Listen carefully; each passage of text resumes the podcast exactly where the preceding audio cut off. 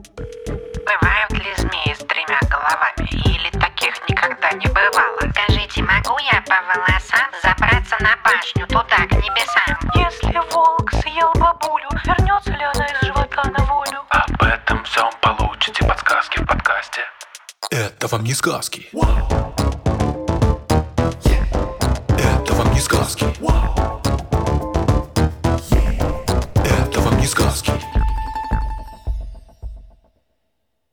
Всем привет! Это подкаст «Это вам не сказки», и я его ведущая Тата Зарубина. А я его второй ведущий, Степа Кольчеевский. В этом подкасте я и Тата обсуждаем, что во всяких сказках, мультиках, легендах и так далее правда, а что нет. Сегодня мы будем говорить про вирусы, а точнее выяснять, правда ли, что вирусы выглядят как в мультике «Смешарики» пин-код. Вопрос нам задал Яромир, 11 лет. Яромир, большое спасибо за вопрос. Сейчас мы на него ответим. Давай сначала расскажем про то, как выглядит вирус в этой серии смешариков и что вообще там с ним происходит. В этой серии два главных героя, Ежик и Крош, пытаясь вылечить своего заболевшего друга Пина, с помощью уменьшительного аппарата залезают к нему в организм и пытаются там сражаться с вирусами. В этом мультфильме на схеме вирусы выглядят как всякие жуткие монстры с оружием. А вот когда Крош и Ежик уже реально попадают в кровеносную систему и видят их, они выглядят как такие шарики с палками. Ну хорошо, давай, собственно говоря, начнем с того, что мы вообще поймем, кто же такие вирусы, а потом сравним их с этими мультяшными персонажами. Окей? Окей.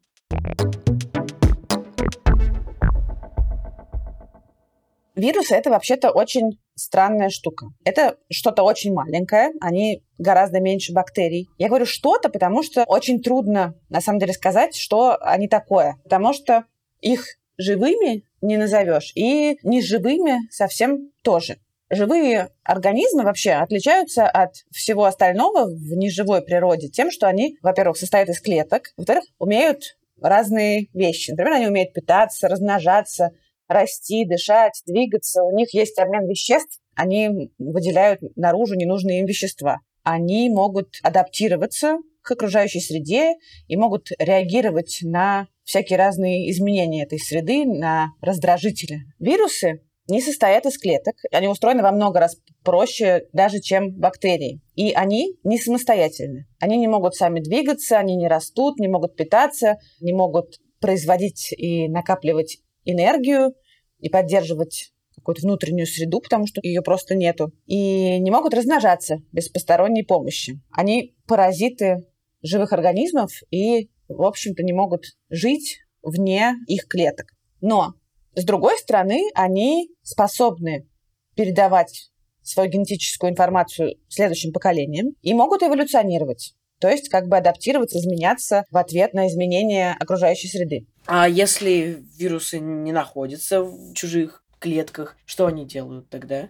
Они вообще, когда находятся вне клеток, они уж совсем не похожи на живой организм и ведут себя как просто какое-то химическое вещество и вообще-то очень быстро погибают. Разные вирусы могут разное время просуществовать вне живого организма. Но вот коронавирус, очень всех долго спорили, сколько он может оставаться заразным на разных поверхностях. Ну вот максимум, что про него известно, это несколько дней. Вирус иммунодефицита человека, он сохраняется вне организма всего около часа. И только если вирусы очень крепко заморозить, тогда они могут долго в таком состоянии сохраняться. В общем, вирусы такие штуки, которые как бы существуют на границе. И ученые не могут договориться до конца, как с ними быть и кем их считать. Но все-таки чаще вирусы к живым организмам не относят.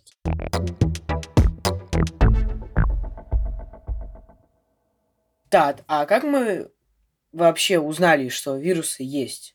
Что они существуют. Это очень интересная история. В выпуске «Может ли человек раствориться в воде, как Бастинда» мы обсуждали, как люди выясняли вообще природу инфекционных заболеваний и постепенно поняли, что их могут вызывать разные крошечные живые организмы. Но Сначала они разобрались только с бактериями и с простейшими. И к концу XIX века люди уже знали, что разные микроорганизмы могут вызывать заболевания. Но вскоре они поняли, что не все существующие болезни вызывают микроорганизмы, а есть болезни, которые связаны с какими-то еще неизвестными патогенами. Патогены – это собственно, то, что вызывает болезнь. В 1884 году французский микробиолог Шамберлан изобрел фильтр. Что такое фильтр? Это такое, можно сказать, ситечко, да, сквозь которое пропускают жидкость или какой-то раствор, и оно задерживает крупные частицы, а все, что мелкое, проливается сквозь него. Так вот, он изобрел такой фильтр, у которого ячейки такие маленькие, и что могут задерживать бактерий. То есть они по размеру меньше бактерий. И когда какой-то раствор проливают через этот фильтр, бактерии остаются на фильтре, а жидкость просачивается. То есть с помощью этого фильтра можно полностью удалить бактерии из раствора.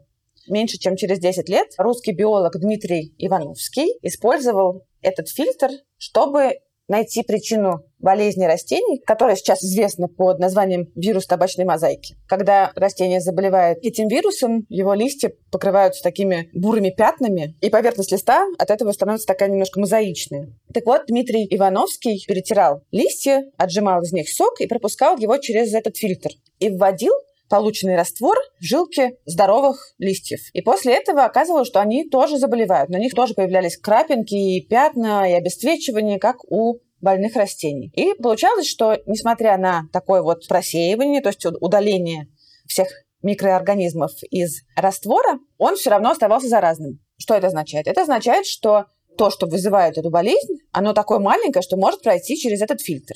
Ивановский тогда решил, что причиной этой болезни были крошечные, неизвестные на тот момент науке бактерии, либо какой-то яд, который выделяют эти бактерии, который был растворен в этой жидкости. Еще через некоторое время другой биолог, голландец, на этот раз повторил эксперименты Ивановского, и он тогда предположил, что болезнь табачной мозаики вызывают не бактерии, а какая-то заразная живая жидкость. Он назвал эту жидкость растворимым живым микробом или вирусом. В общем, к концу XIX века уже было известно, что существуют некие вирусы, которые могут заражать живые организмы и вызывать болезни, что они могут проходить через даже очень маленькие фильтры, и что они нуждаются в живом хозяине для размножения. Но как эти вирусы выглядят и что они на самом деле себя представляют, очень долгое время еще никто не знал. Понадобилось еще несколько десятилетий и изобретение электронного микроскопа. Электронный микроскоп – это такой инструмент, с помощью которого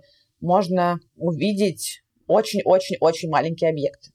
Для того, чтобы кто-нибудь действительно увидел вирус и понял, что это не жидкость, а частица, и узнал, как же вирусы на самом деле выглядят. Сейчас подробно описано уже несколько тысяч видов вирусов, хотя считается, что их существует гораздо больше, много миллионов.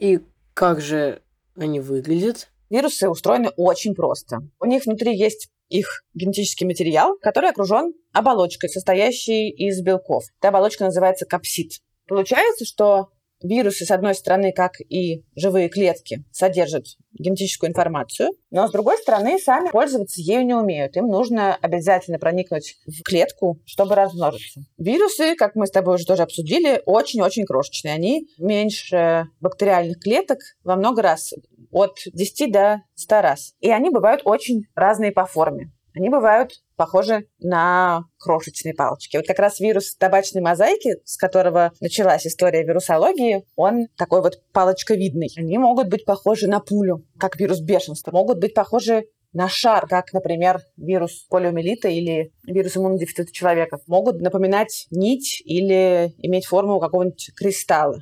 Некоторые вирусы устроены гораздо сложнее, чем те, про которые мы поговорили. И главным образом это вирусы бактерий, которые называются бактериофаги. Они чаще всего состоят из головки и белкового хвоста. То есть они как бы состоят из двух частей. Головка часто бывает какая-то многогранная и такой длинный хвост. Ну и еще поверхность многих вирусов покрыта какими-то разными выростами, шипами, иногда очень сложной формы. Похоже это на то, что показано в смешариках, Степ? Ну, слушай, это не похоже на этих монстриков с оружием, но похоже на вирусы, которые увидели Крош и Ежик, когда попали внутрь. Они там были какой формы? Ну, шарообразные. Понятно.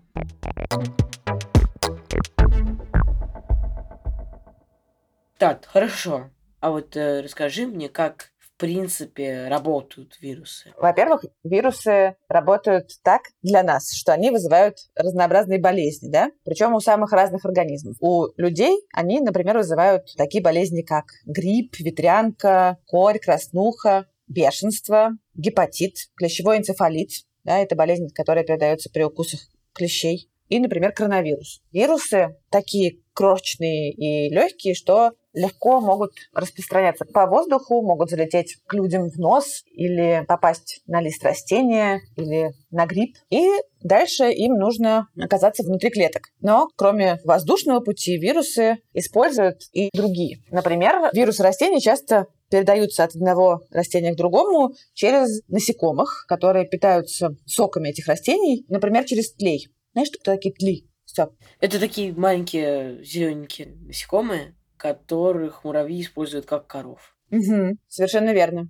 Вирусы животных тоже могут распространяться насекомыми, ну, главным образом кровососущими насекомыми, и их тогда называют переносчиками. Они сами обычно не болеют, но переносят вирус при укусах. К вирусам, которые распространяются насекомыми, например, относится желтая лихорадка или лихорадка Денге. Еще вирусы могут попадать в организм через дыхательные пути или через открытые раны. Вот, например, вирус гриппа, который распространяется при кашле и чихании, он обычно попадает к нам в организм через рот или через нос. Другие вирусы передаются через зараженную пищу или воду, или через кровь, или другие жидкости организма. И после того, как вирус оказался внутри тела, ему нужно доставить свой геном да, в клетку. А для этого ему нужно сначала прикрепиться к поверхности клетки хозяина. Вирусы очень как бы разборчивы, и они могут поражать только клетки своих хозяев, на которых они настроены. И с помощью специальных белков-рецепторов вирус опознает нужные ему клетки и к ним прикрепляется. Этот механизм узнавания похож на то, как ключ подходит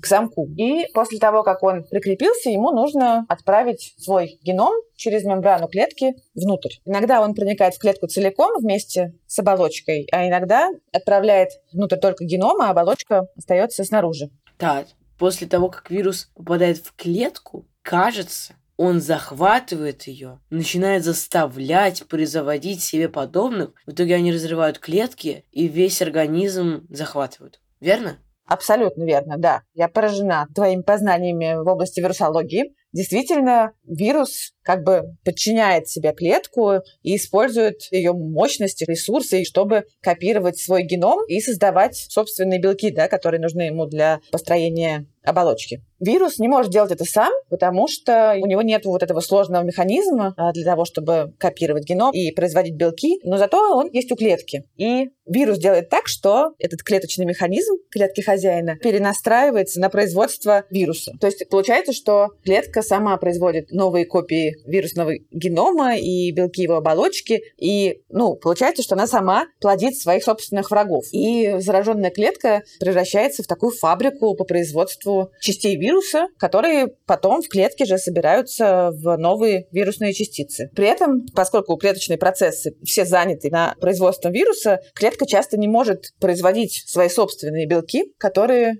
ей нужны для поддержания своей жизни. В какой-то момент вирусные частицы начинают выходить из клетки, чтобы отправиться на поиски новых жертв, да, чтобы заразить новые клетки. При этом чаще всего, выходя из клетки, они разрушают ее оболочку, и тогда клетка погибает. Но так происходит не всегда. Некоторые вирусы не убивают клетку, и тогда клетка может продолжать жить и создавать все новые и новые вирусные частицы. Например, именно так действует вирус иммунодефицита человека.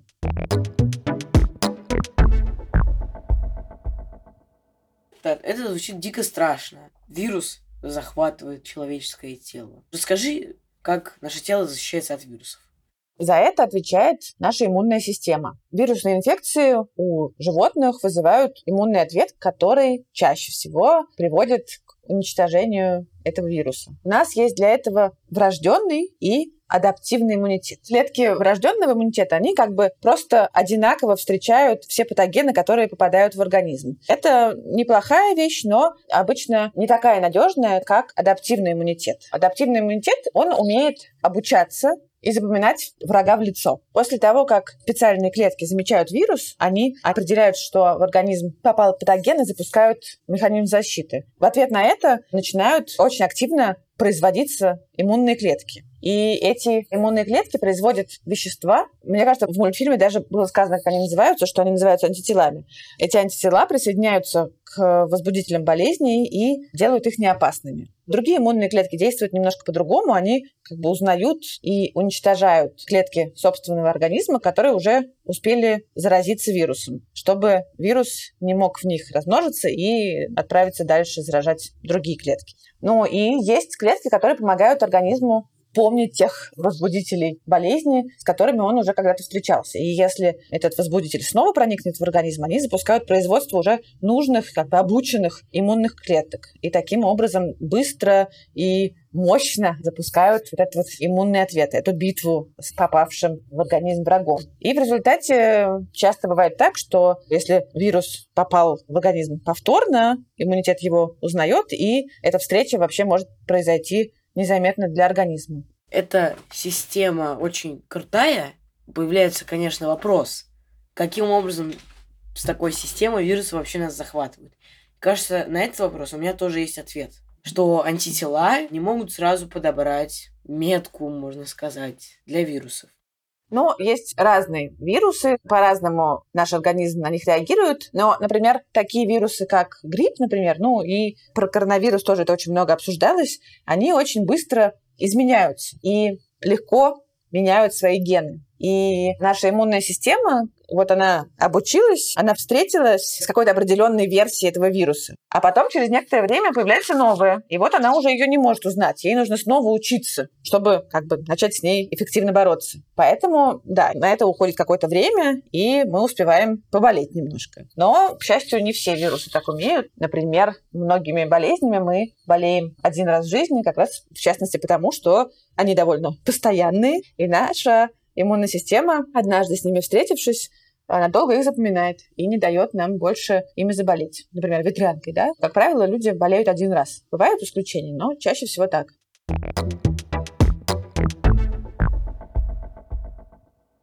Но еще, чтобы помочь нашему организму бороться с вирусами, люди стали придумывать разные средства. Против некоторых вирусов существуют лекарства. Они могут действовать по-разному, и для каждого вируса разрабатывается свой метод, своя стратегия. Некоторые виды лекарств, как и антитела, например, связываются с оболочкой вируса и не дают просто ему попасть в клетку. А бывают такие лекарства, которые не дают вирусу размножаться уже в клетке. Но гораздо надежнее подготовиться к встрече с вирусом заранее и как бы обучить заранее свою иммунную систему. И для этого люди используют прививки. И вакцины против вирусов люди стали использовать еще задолго до того, как они вообще открыли сами вирусы. Они тоже устроены очень по-разному, и сейчас появляются какие-то новые виды вакцин, но их суть все равно такая, что они помогают организму познакомиться с вирусом, чтобы потом он смог вовремя мобилизоваться и не допустить его распространения, то есть не допустить болезни, собственно говоря, или сделать ее не такой сильной. В некоторых случаях вакцины вообще помогают нам полностью победить вирусное заболевание. Вот, например, была такая очень страшная болезнь оспа, благодаря тому, что всех людей в какой-то момент привили от оспы, этот вирус исчез из природы. Он теперь есть только в двух лабораториях в мире, в России и в США, а люди ею не болеют больше. И сейчас вообще вакцины существуют против порядка 30 разных вирусных болезней у людей. И еще больше вакцин используется для предотвращения вирусных инфекций у животных.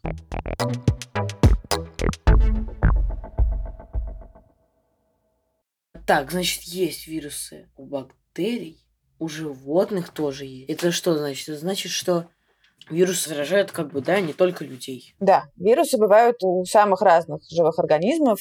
Вирусными болезнями болеют и животные, и растения, и грибы, и бактерии, как мы уже говорили. Но вирусы, скажем, растений не могут заражать людей и других животных. Они могут размножаться только в растительных клетках. И у растений есть свои хорошие, сложные и действенные механизмы защиты от вирусов. Эта система устроена не так, как у животных. У них нет таких иммунных клеток, как у нас. И механизмы защиты от инфекций у них встроены в обычные клетки. Получается, что в процессе эволюции растения приобрели гены, которые помогают им быть устойчивыми к возбудителям разных болезней. У них нету обучающегося иммунитета, и получается, что защита растений заключается в том, что клетки соседние с теми, которые заражены вирусом, отмирают. И, собственно говоря, как раз в результате этого на листьях появляются такие пятна. Но если площадь поражения будет большой, то растение погибнет все целиком. Есть вирусы, которые заражают бактерий, и в том числе они могут заражать болезнетворных бактерий, тех, которые вызывают у нас, скажем, болезни. Вирусы бактерий называются, как я уже говорила, бактериофаги, и врачи научились их использовать для того, чтобы бороться с разными бактериальными заболеваниями. А еще таких вирусов очень много в океане. Морская вода буквально кишит ими. Если набрать чайную ложку морской воды, то там будет около миллиона вирусов. И большая их часть это будут как раз бактериофаги, безвредные для растений и для животных, но опасные для каких-то бактерий.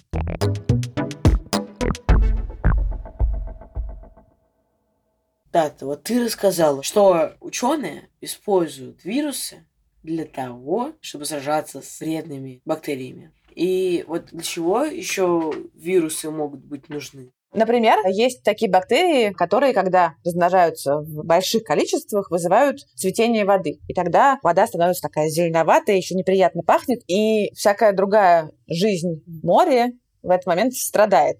Вирусы, которые паразитируют на этих бактериях, которые их заражают, они регулируют их численность и помогают быстро прекратить цветение воды. Кроме того, вирусы, конечно же, играют важную роль и в других сообществах, в том числе каких-то наземных. Они регулируют численность многих разных живых организмов, и нередко бывает, что вирусные заболевания сокращают размер популяции, например, каких-то животных эти крошечные штучки оказывают огромное влияние на существование самых разных живых существ на нашей планете и на их какие-то взаимоотношения. А кроме того, вирусы используют люди не только для борьбы с бактериями. Люди используют вирусы, например, для изучения того, как работают клетки. Многие исследователи, которые занимаются там, изучением клеточной биологии или генетики, часто используют вирусы как средство доставки генов клетки, с которыми они работают. Потому что, как мы уже говорили, вирусы заражают определенные клетки, и они умеют встраивать свой геном